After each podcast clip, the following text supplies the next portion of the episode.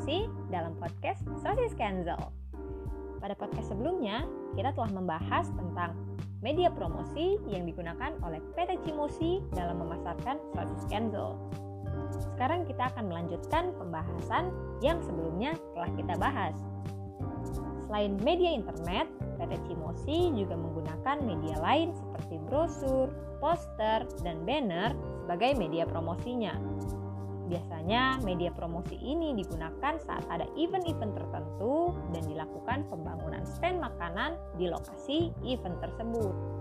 Selain media promosi yang saya sebutkan tadi, PT Cimosi juga menggunakan media televisi dalam memasarkan sosis Kenzel. Promosi yang dilakukan melalui media televisi dapat berupa iklan ataupun kuis berhadiah. Nah, Cukup sekian pembahasan tentang media promosi yang digunakan oleh PT Cimosi dalam mempromosikan sosis Kenzel. Dari pembahasan yang tadi, siapa tahu ada yang dapat ditiru bagi teman-teman yang akan membangun sebuah usaha.